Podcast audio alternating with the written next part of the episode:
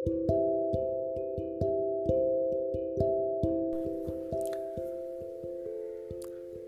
Dusting कर रही थी कि मोटी मैम ने फिर टोकना शुरू कर दिया। बोली, इतना ज़ोर कहाँ से आता है तुम लोगों में? क्या खाती हो? सब तोड़ फोड़ डालोगी। कितनी बार समझाया है, आराम से किया करो सब काम। पटाख पटाख करती रहती है। इतना कीमती सामान, पता नहीं दिमाग है कि भूसा। मोटी बहुत भक्ति है। मन करता है, मन मन की गालियाँ दूँ। मन ही मन देती रहती हूँ।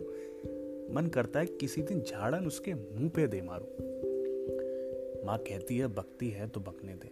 तो चुपचाप काम करती रहे। जिस दिन कोई और घर मिल जाएगा तो छोड़ देना। माँ कहती है, सब मालकिनें बकती हैं। कोई कम, कोई ज़्यादा। कोई मन ही मन, कोई मुँह से। माँ ठीक ही कहती है, उन्नीस बीस का फ़र्क तो हो तो हो। सब परले दर्जे की शक्की और कंजूस। मालक, सब बदमाश, हफ्सी। लेकिन ये मोटी तो बहुत ही ज़्यादा बकती है। जब कभी बीमार पड़ जाती है, मैं बहुत खुश होती हूँ। लेकिन वो पलंग पर पड़ी पड़ी भी बकती रहती है। जो उसके आदमी पर तरस आता है। वो बेचारा बहुत दब्बू है, पतला, पतंग। मैंने देखा है, मोटियों के घर वाले अक्सर पतले होते हैं। पतलियों के अक्सर मोटे। पता नहीं क्यों। माँ कहती है, ये कुदरत का खेल है। मुझे तो ये कुदरत का मज़ाक ही लगता है। पतले अक्सर दब्बू होते हैं, मोटे अक्सर दबंग, मोटियाँ भी। मोटी मुझसे जलती है। जानती है, मैं उससे ज़्यादा सुंदर हूँ। उसका घर वाला भी जानता होगा, बेचारा। सब मालकिनें नौजवान नौकरानियों से जलती हैं। उन्हें अपनी सोच समझती हैं। उन्हें डर लगा रहता है, वो उनके घर वालों को पटा लेंगी। माँ कहती है, कुछ नौकरानियाँ पटा भी लेती होंगी। वो कहती हैं, मालकों से बचकर रहना चाहिए, मालकों के बेटों से भी। माँ ने पता नहीं क्या क्या देखा है क्या क्या भोगा है। उसकी बातों से लगता है, बहुत कुछ, शायद सब कुछ। मुझे पता नहीं क्या क्या भोगना पड़ेगा। एक दिन मोटी का गुसलखाना साफ़ कर रही थी कि उसका घर वाला दरवाज़ा धकेल कर अंदर आ गया।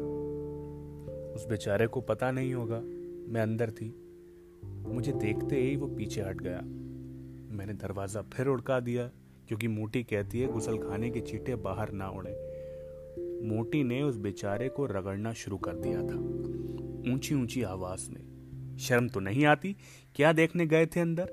वो मुस्टंडी भी, बेहया, तुम भी। बस बस, मुझे सब मालूम है। मैं उस रंडी को निकाल दूँगी। वो बाहर बके जा रही थी। मैं गुसल खाने में खड़ी साफ़ सुन रही थी।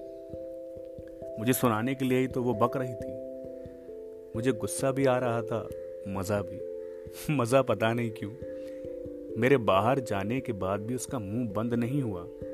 मुझे साफ़ बेचारे पर तरस आ रहा था, और गुस्सा भी। उसने मोटी के मुँह पर थप्पड़ क्यों नहीं मारा? उसे गाली क्यों नहीं दी? उस दिन जब गुसल खाने के अंदर आया तो शायद वो नहाने के लिए ही आया था, लेकिन एक पल के लिए तो मैं भी यही समझी कि वह बुरी नीयत से ही आया था। लेकिन नहीं, वो बेचारा तो मोटी से इतना डरता है कि आँख उठाकर देखता तक भी नहीं मुझे। जब वो बिदक कर पीछे हट बाहर निकल गया तो मुझे हँसी आ गई थी। अगर मोटी ने मुझे हँसते सुन लिया होता तो न जाने वो क्या करती।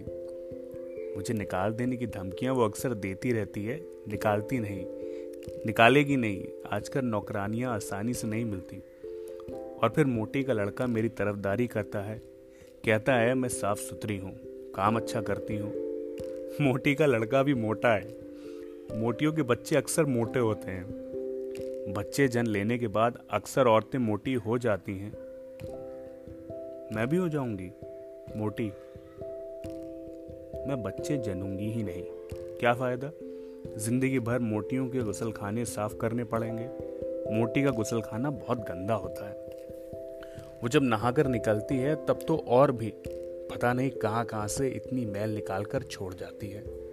मोटियों की मैल भी मोटी। हर तीसरे चौथे रोज तो शायद बाल सफ़ा पाउडर लगाती है। उससे इतना भी नहीं होता कि बाल तो खुद बाहर फेंक दे। कभी कभी तो मैं उन्हें नाली में ही घुसड़ देती हूँ। फिर जब नाली बंद हो जाती है तो चिल्लाने लगती है। चिल्लाती रहे, मुझे क्या?